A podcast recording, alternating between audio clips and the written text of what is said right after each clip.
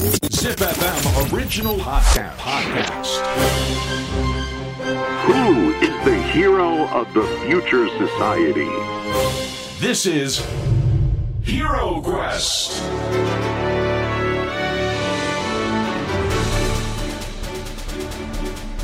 ポッドキャストナビゲーターの杉原兄です。小林玲奈です。Zip エフエム オリジナルポッドキャスト Hero Quest。このプログラムは社会の課題を解決し、豊かな未来をデザインするヒーローを探す聞く冒険プログラムです。さあ、今回の冒険のステージは教育です。イエーイ、 イエーイ軽い軽いお迎えしているヒーローはスタンフォードオンラインハイスクール校長星智弘さんです。いやー、もう本当に僕、星さんみたいな校長先生がいる高校行きたかったっていうと、僕自分の母校が違ったみたいになっちゃうので今の違いますけど、あのような教育理念だったりとか、うん、教育というものをもっと広く捉えられている方、うん、その数学だとか国語だとかテストがどうだとかじゃなかったじゃないですか、はい、どちらかといえば生きるためにはとか、そう、こういう風に生きたら面白いよとか、うん、何になりたいの、そしたら僕ら一緒に考えようよ。だからもうあれいいですよね。学校の教育とか学校のその学びという概念、うん、がらりと変わりました。変わりますよね。しかもそのオンラインで、うん、かつ本当に今の時代のグローバルスタンダードをちゃんと築き上げていく考え方、うん、はい、なんか僕もやっぱり長い間海外にいたけども、うん、やっぱり考え直さなければいけない、少しちょっと頭の考え方というか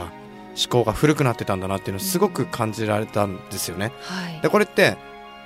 ショック受けるというより嬉しくて、うん、またそれを知ったことによって変えられるじゃんっていう。確かに、なんか星さんと話するとまたそのもなんていうんですかね、元気が出るというかですね。なんかまたこの子どもの頃に出会えなかったですけれども、大人になった今でも星さんに出会えたことによってこれから学ぶことにこうすごくあの構えずいけるというか。どうですか今から今からだってほとんど高校行けなかったんですよね。そうなんですよ、行けなかったんですよ。大丈夫、童顔だからスタッフで行きます。行ける行ける今からか、そうということでね、はい、まあ、それではヒーロークエスト、教育が開く未来への冒険スタートです。ヒーロークエスト。そのオンライン、私オンラインでこう学校で授業を受けたってことがないんですけれども、うん、そのスタンフォードオンラインハイスクールって、うん、どんな子が通ってるんですか？うん、えっとですね、今だいたい生徒数でいうときゅうひゃくにんぐらいなんですけども、そのきゅうひゃくにんのうちの、まあえっと、はちわりぐらいはだいたいアメリカに住んでる生徒さんたちで、とはいえだってアメリカって言ってもたくさんありますよね。そうそう、ごじゅっしゅあるんですけども、はい、まあ、なぜか毎年よんじゅうはっしゅから来てるっていうあとに州どこが足んないんですか？あれどこがっていうのは毎年変わるんです。変わるんですか？変わるのにあのなんかよんじゅうはちより上に行ったことないんですけども、だから延べで言えば全部カバーしてるんですけども、はい、っていう感じで面白いですねそれ、はい、これが不思議な現象で、で他のにわりがだいたいその他のさんじゅうごからよんじゅっかこくくらい、まあ、年によって違うんですけど、日本からもいるんですか？そうですね、今日本から多分ごにんろくにんぐらいいると思います、ね、すごい。その子たちはどういうきっかけでそこに行こうと思ったんですかね？うん、受験のなんかあるんですか？そのこの子しか入れないみたいな、こういう子しか入れないみたいな、うん、まあ、そうですね、こういう子しか入れないっていうことよりもやっぱなんかこう深く学びたいとか学びたさみたいなところとか、うん、まあ、それに対してそういう目標に対してどういうふうに自分のこう人生と向き合ってきたかみたいなのを、うん、だから試験はないんですよ日本でいうところの、うん、はい、学力試験みたいなのはなくて、やっぱ書類審査、ね、書類審査、はい、何を書くんですか？えーだからまあもちろんそのなんていうんですか、エッセイみたいのがあって、なんでこの学校なんですかっていう、うん、まあ、まさにそのステートメントオブパーパスっていうんですけども、なんでこの学校で学びたいのかっていうことをまあしっかり書いてもらったりとか。え、日本はなかったですか？高校とか日本あったっけ？あ、志望動機か、志望動機はありましたけど、別にそこは多分先生重き置いてないんじゃないかなと、うん、もう本当にこう多分試験の点数とかで、うん、入れてる気がします。イギリスはセクションじゅうっていうのがあって、何ですか？そのステートメントですね、志望動機のところなんですけど、これが一番大事なんですよ、うん、えー、これをちゃんとしないともうどんなに成績が良くても面白くないっていう。えー、じゃあどういうの書いたんですか杉原さん？僕は何書いたかな、建造物とかデザインとかに対する考え方をいろいろ書いていきました、ね、すごい。これなんか珍しいことではなくて、えっと、アメリカのまあ大学受験とかも大体そういう風になってまして、えっと、今まではその日本でいうところなんですかね、その昔のセンター試験とか今だとなんですか共通試験みたいなところがあって、うん、その試験を受けてもらってその点数とかは出してもらってたんですけども、今パンデミックでそういう試験とか受けにくくなっちゃったんで、過去にねんかん、うんはいだいろんな大学とかもスタンフォードも含めてそういう試験自体もう見ないっていう、まあ、出してもらったら見るんだけど出さなくていいっていう風にしてきちゃってるんですね。なのでもうテストなしです、基本的に日本で考えるようなところの。すごい、えー、わーみんな間に合うぞ間に合う間に合う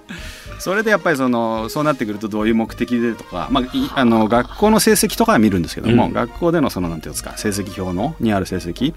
あとは先生たちその学校で一緒に学んできた先生からの、まあ、手紙、まあ、推薦状と言われるやつですよね、うん、とかっていうところを見て、この子はどんな子なのかなっていうのを想像しながら学校に入れていくと。だからなんかこう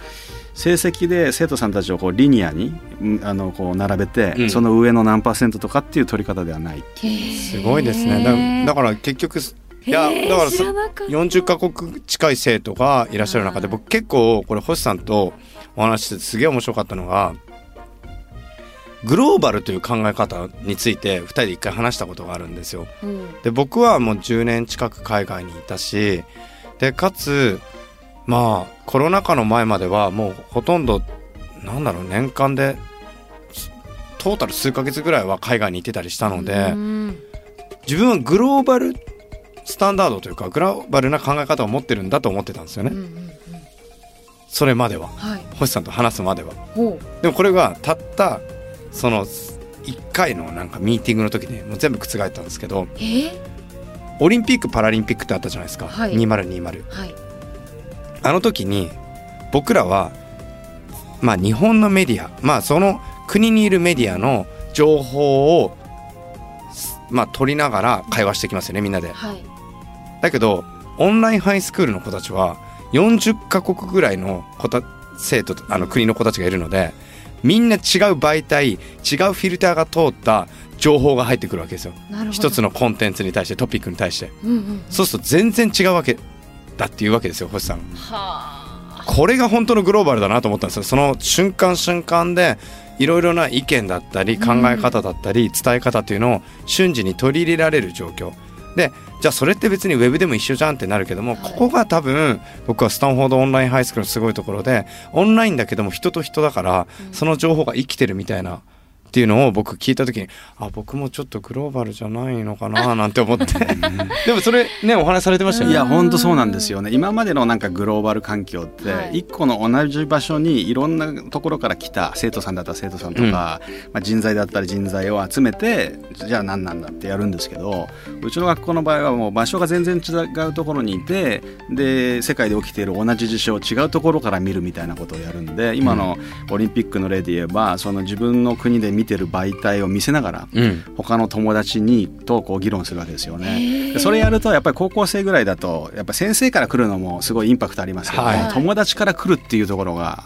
やっぱりかなりのインパクトで、あ自分が見てるのとやっぱり違う見方の目線もあるんだなみたいなのを体感できるっていうか、これを友達からリアルに最初に教えてもらえるってすごくでかくないですか。大きいですね。確かにそういうなんかじゅう代の一番こういろんな情報がスッと入ってくる年代ってやっぱ友達から得た情報の方が割と自分の意見バーッと言えたりとか、ね、入りやすいですよね。だからそういう意味では本当オンラインっていうその強みを非常に生かした教育をしているんだなって思うと同時に、まあ日本でも今ねさまざまな教育スタイルって出てきてるじゃないですか。それこそ N 校だったりとか S 校だったりとか、まあいろんなのが出てきてるんですけども、日本の教育について星さんなりの見解であの忌憚のない意見を伺いたいなと思うんですけども、はい、どうですか日本って、まあ、いいところ悪いところたくさんあるじゃないですか。そのどこの国でも一長一短あると思うんですけども、いいところって逆どんなところですかね。うん、やっぱこれなんか強みは弱みみたいなところがあって、はい、いいところとその逆から見ればそれが弱みだなみたいなところあると思うんですけども、うん、一つ言えるのはやっぱりそのまだまだ世界的に見ても、はいまあ、均質で、まあ、平均は高くて、うん、で隅々までいい教育が受けられるっていうことは、はい、まあ、そんな国はあんまりまだいまだにそんなにないなと、ね、あんま聞いたことないですよね、えーまあ、なかなかこう日本の中でも教育格差みたいなのが広がってきたっていう、まあ、データもあるし言われるようになったにしてもまだまだその日本全国で、うんえー、全体的にレベルが高い教育が受けられるっていうことは、まあ、事実だと思いますね、うんはい、だけれどもその裏面同じ事象の裏面がやっぱり弱みだなと思っていて、うん、やっぱりみんな同じような均質な教育が受けられるせいで逆に言うとそのオプションが少ないっていう、うん、はい、だからさっきからの話にも戻ると思うんですけども、はい、やっぱそれぞれの生徒さんでこう目的が違ったり準備が違ったり能力が違ったりする中で、うん、みんな同じようなことやんなきゃいけない苦しさ、はい、でそこからあのなんかうまくいかなかったらなんか自分が否定されちゃうみたいな、それは単なるその自分のカリキュラムと自分が合ってなかっただけで、はい、他のうまいカリキュラムを持ってくればうまくいくのにっていうところですよね、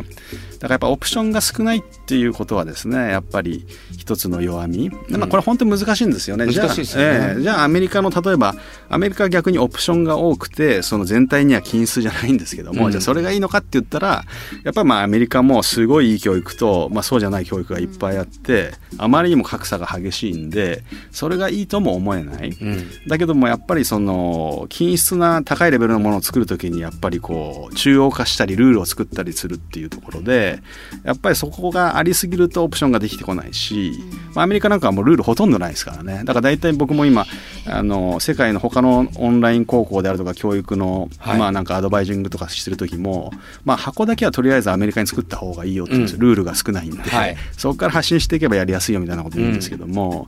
ぱりそのルールがあるでそのせいでオプションが少ないっていうのが弱みでもあるかなと思います、ね、どうですかレナちゃんその今の聞いて、はい、オプションはありました結構いやないと思いますないえ日本の学校がですよ、ね、そう日本の学校日本の学校のオプションえ な, なんだろう例えばそのさっきの理系文系じゃないけど、はい、その今後学ぶ姿勢だったりとかどういう風な方向性に行きたいかとか、うん、そういうところとかも含めてそのいっこ伸びてるところを伸ばしてあげようとか私の記憶ではそうあまりなかったような気はします、ね、あれですかねどちらかといえばその伸ばすところが今日本でいうと課外授業というかその学校外のもの例えば塾だったりとかそういうところに依存してるんですかねそういうところはあると思いますよねやっぱりそのアートの部分であるとか、うん、あとまあスポーツもそうですしそういうのってまあ学校である程度はやってくれますけども、まあ、すごいコンペティティブな場合なんかすごいレベルが高いところまで行くとやっぱり学校もサポートしきれないですし逆にあんまりその例えばですねうちの学校もそういうなんか自分のまあすごい特技みたいなの持ってる生徒さんたち多いんですけども例えばバレリーナが結構いるんですねでバレリーナとかだと昼間まあろくじかんとかはちじかん毎日こう平気でこう練習するわけですよね、はい、でそういうのをしてたらやっぱ普通の学校だとあの学校に行けないので、うんうん、普通にそれに合わすことができないでもバレリーナみたいな子たちはやっぱそのバレエの文化の中で育ってるし、はい、知識も多いしで、まあ、運動したりしてこう集中力も高いってことで、まあ、すごい高い数のなんか教育受けられるような素地を持っててるんですね、だからそういう子たちに対してどういうふうにこう個別化個別最適化した教育ができるかみたいなところでやってきたのがありますよねすごいですね、うん、個別最適化っていう、もうこの最適化っていう部分が僕はこのさまざまな世の中の社会課題です一番大事になってくると思うんですよね、はい、結局教育もその子に合った最適化をいかに見出せるかっていうのがすごくもう全世界の共通な課題なんじゃないですかね。そうですね。あの、うん、オプションがないっていうこととあとなんか見る、はい、なんか学校の中でですね生徒さんの能力を見るときにやっぱその見方も割とその一元的、まあ、それこそテストの点とか成績っていうところが強調されるような文化もあると思うんですけど、まあ、それは日本だけじゃなくて結構その、はいえー、東南アジア圏には結構多いことなんですよね、うん、でそれはそれでまあいいことでもあるんですよねやっぱその成績っていうことで、まあ、成績を取れば例えばいいって言われてる大学に入れたりとか、うんまあ、ある種そのフェアだし、うん、透明性が高い、うん、だけどもそればっかりだとその生徒さんがですねその通常のカリキュラムでどれぐらいの点数が取れるかしか見れないんでそれ以外のその芸能の力とか、うん、コミュニケーション力とか、うん、芸術性とかっていうのは全然まあなかなかこう反映されてこないわけですよね、うん、やっぱそういうところをどういうふうに見ようかっていう時にその先の書類審査じゃないですけども、うん、その生徒さんの目的とかどういう課外活動してきたかとかっていうところに焦点を当てるのがまあアメリカのやり方なんですけども、まあ、それがいいかどうかはね、うん、やっぱそれそうやっちゃうと今度はあの、まあ、その全体の人間性とか見えてくるにしても、はい、じゃあどういう基準なのって言われたらですね結構ブラックボックス的なところがあるんで、そうですよね、それ可視化して、うん、そのなんだそこすらも最適化しちゃうとまたそれもシステムになってしまいますもんね。そうなんですよね。これ僕すごく気になるのは最近世の中ではそのコロナ禍の中でオンライン化しましょうみたいな話になってるじゃないですか、はい、でもあれってこういう状況だからこそ生まれたし、うん、推進されたけども目的になっちゃってるというか、うん、目的と手段って考え方なんだけども、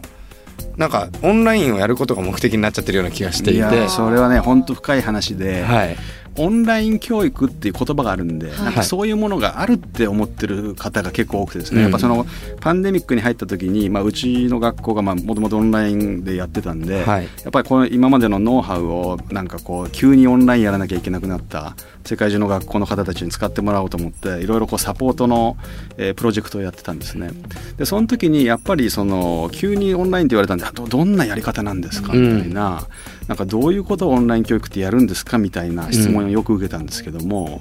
なんかそういう考え方ってちょっと違うんじゃないかなって思って、うん、なぜかというとやっぱりオンラインって単なるその杉原大先生が言うようにですねツールでしかないんで、はい、やっぱ自分の教育はどういうのをやりたくて、うん、何の目的のためにどんな子たちとやるのかっていうところ、うん、そこに戻ってそのツールをどう使うかっていうだから手段ですよね。その生かし方をどうするかですよね、うん、そうじゃなくてなんかこうツールの方に踊らされて、うん、こういうツールがあるからこここうしてこうやんなきゃいけないんだよなみたいな、うん、そうじゃなくてこの教育があるからそれをこういうふうに使っていくんだみたいな、うん、ある種こう能動的なこうツールとの関わり方みたいなのがすごい大事なんだっていうことをですね、まあ、なんかこう伝えてきたんですよね。だから先ほどのバレエのことだったりとか、うん、その時間が有限的なものの中で使いにくい方たちに対してオンラインって最適解じゃないですか、うん、でそのオンラインをいかにその人たちに対してそのパーソナライズ化していくか、うんうんうん、そういうのも全部オンラインだからできるみたいにつながれるみたいな、そうですよ先生たちもつながれるし、はい、今だったらねいきなり週末夜中に呼び出されてとか先生たちできないですからねあんまり ね, ねこれ面白いですよ。だから、はい、星さんが僕結構ねお話しさせてもらったり、うん、ご飯行ったりするんですけども、まあ、ご飯っていう、ね、言い方に変えておきます。カッコつきの、はいはいまあ、実はあのこの間、はい、テレエクジスタンスの富岡仁君とかと、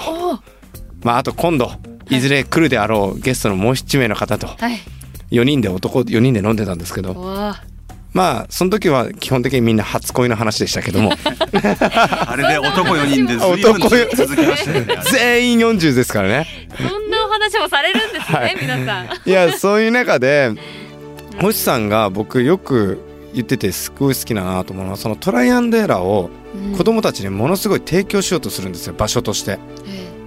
だ子どもたちだからこそエラーが許されてだからこの間の立川さんとかも一緒ですよね、はい、トライアンドエラーの質を全部上げていこうとしてるんですよ。スタンフォードオンラインハイスクールって星さんが校長先生だからかもしくはスタンフォードなのかそれともシリコンバレーという土地柄なのかわからないですけど、うん大人と子どもの境界線をあまり作らないですよね。あ、それは作らないですね。やっぱり先生たちも生徒から質問が来た時とかにまだ分かってないからそんな質問しちゃうんだよねみたいな姿勢じゃないんですよ。うん、それなんか僕が指導したとかじゃなくてやっぱりその先生たちがその子どもたちの鋭い質問に対してそんな的外れなんじゃなくて本質が分かってるから、うん、本質的な質問ばっかりなんですよね。そういうなんかバカバカしく聞こえるような質問って、はい、でそれにちゃんと話せるんでうちの生徒さんたちにあの学校来てもらって一番嬉しいのが、はい、やっぱり初めて自分のことを分かってくれる人に出会えたみたいなこと言ってくれるんですよね。理解者に会えた。そうですね。それが時には先生だったり時にはまあクラスメイトだったりするんですけども、はい、あの先ほどの質問に戻らせていただいてどんな子がうちの学校に来てるかというと、うん、やっぱりその今までの学校に行ってたんだけども、はい、やっぱそこでは分かってもらえないなと思ったりとか、うん、そこでは学べる学びたいものがなかったとかっていう子たちが来るんですね。やっぱりそういう子たちにとってなんか初めてこの自分の質問をなんかバカバカしいものじゃなくてちゃんとまともに受け止めてくれたとか、しかもその背後にですねその ピーエイチディー 持った先生がですね、うん、こんな理論があるみたいなことを言ってくれるんですよね、うん、そうするとやっぱりこうライフチェンジングモーメントっていうか人生を変えるような、いいな、えー、タイミングが来るっていう、なんか大きなパラダイムシフトが起きていくわけですね。そうですね。だって本当クラスで手を挙げて質問するのすごい恥ずかしいというか、うん、ビクビクしてましたもん。なんか自分みんなは分かってて、うん、この質問したら先生からもみんなからもバカにされるんじゃないかなとか。あ、そっち系か、はい、僕逆え答え分かってないのにとりあえず手だけ挙げとくタイプ。かっこいい。一番最初にで先生はもうアンレはまあしょうがないなって言って外されるっていうの分かった上でだから、はい、一発目に当てられるとえ他の他の子に譲るよみたいな、ね、うわ絶対クラスに一人はいるんですよそのアンリさん的陽キャがいや陽キャ言うな陽キャでもオンラインだとそうやって、まあ、この学校だとそうやって何でも受け止めてくださって、しかもさその課題だったり知りたいことだったりとか、はい、自分が抱えてる悩みだったりとかっていうのをさまざまなツールを使って喋れるわけじゃない。確かになんか私オンラインだからそれこそなんか学校って放課後とか休み時間とか、うん、廊下であって先生とすれ違いざまに、うん、あ先生すいませんさっきの授業のことなんですけど、うん、とか聞いたりするじゃないですか。だけどオンラインでそれできないよなって思ってたんですけど、うん、むしろこのオンラインの方がみんな聞きやすかったりするのかな。いやそうじゃないですか。しかもだってね先ほどメタっていう、はいまあ、会社名が変わりましたけどもメタバースとかそういうアバター的な考え方とかも出てきてる中で、うん、廊下ですれ違うっていうのも簡単に普通にできるかもしれないですし。確かにそれもみんな作っていっちゃうんじゃないですか彼らが。そうですね。いや面白いですよね。そうですね、まあ、廊下とかのことで言えばやっぱりその廊下自体はないんですけどもおっしゃるようにその同じような効果を作るようなことができるってことで、うん、やっぱりまあ今の生徒さんたちは、まあ、そのソーシャルメディアの使い方とかテキストチャットの使い方とかうまいんで、うん、その辺をこう組み込みながらですねやっていくっていうことはありました。ただなんかそのツールの話に少し戻るかなと思うんですけども、はい、なんかこのうちの学校をやっててここが良かったんじゃないかなってこう今じゅうろくねん経って思うところはですね、うん、やっぱこうテクノロジーとかそのインダストリー産業の、うんまあ、教育産業ですよね。そういうののなんかこうトレンドに抗ってきたっていうことはあると思うんですよね。なんかこうシリコンバレーでやっていて今うちの学校きゅうひゃくにんってさっき申し上げたんですけども、はい、お前バカかって言われるんですよね。へー。なんかそれはスタンフォード大学っていうブランドもあって、うん、オンラインなのになんできゅうひゃくにんしかいないんだみたいな。うーんすぐスケールできるだろうお前の手腕が足りないせいだ、うん、バカだなって言われるんですよ、うんうんうんね、でこれはまあそのバカだっていうこともあるんですけどもあのやっぱりその人と人とのつながりなんでやっぱ学校という限りにおいて、うん、ほとんどの人がほとんどの人を知らなかったら学校じゃないなって思ってて、うん、もうきゅうひゃくにんぐらいになったらもう結構そのほとんどの人がほとんどの人知ってるっていう状況がなんか結構もうギリギリになってきたんですよ。きゅうひゃくギリですね、えー、でそういう風になってきた時にやっぱりその人と人とのつながり で, でこの個別最適化とか言ってるんで、うん、やっぱその子一人一人の子供をちゃんと理解していこうと思ったら、うん、なかなかそのスケーラビリティの方ばっかりに目が向けられない、うん、だからある種そのやっぱりオンライン教育っていうともうすごいもう何万人の人に同じコースをまあ世界中から取ってもらうっていうやり方だったんですけども、うちはまあその一クラスまあじゅうにんとかせいぜい大きくてもじゅうごにんぐらいの、えーえーそういう少数のグループでやって、うん、で時間もライブなんで全世界のにじゅうよじかんカバーできてなくて、はい、カリフォルニアからまあ西にはちじかん、はい、あと東にはちじかんなんで、うん、その残りのはちじかんにじゅうよじかんの部分、まあ、中央アジアあたりがあんまりカバーできないんですよね、うん、日本はギリですね、えーうんそうそう日本ギリで、うん、だからバカかとこのグローバル化でなんかそんな状況なのにテクノロジーもあるのになんでその残りのはちじかん取りに行かないのかとかって言われてですね、うん、でもそれはやっぱりさっきの話でこうツールがあってもどんな教育やりたいかっていう話なんで、うん、僕らがやりたい教育をやるためにはやっぱこの少人数であとはちじかん行けないとこは行かないっていう、うんうん、いやでもそれは理にかなってますよね、うん、僕ちょっと気になるのはそんな中で恋愛とかってどうなんですか。あもうねオンライン恋愛になるんですか。これは、はい、そのほとんどの人がほとんどのことを知らないと学校じゃない、はい、あと僕ふたつもふたつ条件があって、はい、卒業生が結婚してないと学校じゃない、はい、あともういっこはねなんかこう数学クラブがないと学校じゃないとか言ってたんですけども、うん、でやっぱりさ結構ねご学校作ってからろく、ななねんぐらいでやっと結婚してくれたんですよね、卒業生たち。すごい、えー、で、で、まあ、もともとなんていうかほとんどの授業は、えっと、オンラインなんで、はい、やっぱそのオンラインの中でつながっていくっていうのもあるんですけども、うちの学校はそのさんかげつにいっかいぐらいその全校の対面のイベントがあるようになってるんですね、はいはい。でそのイベントで例えばアメリカの学校文化によくあるんですけど、なんかダンスパーティーみたいなのが、はい、プロムって呼ばれる、プロムありますね、はい、もううちの学校の場合ダンスパーティー本当に危険なんでこれ面白いですよ。これもう普通のダンスパーティーよりも職員をつけてちゃんと見張っとかないと、はい、だって久しぶりに初めてですもんね。初めてだったり久しぶりだったりするんで、うん、もうこのっていうところがあるので、はい、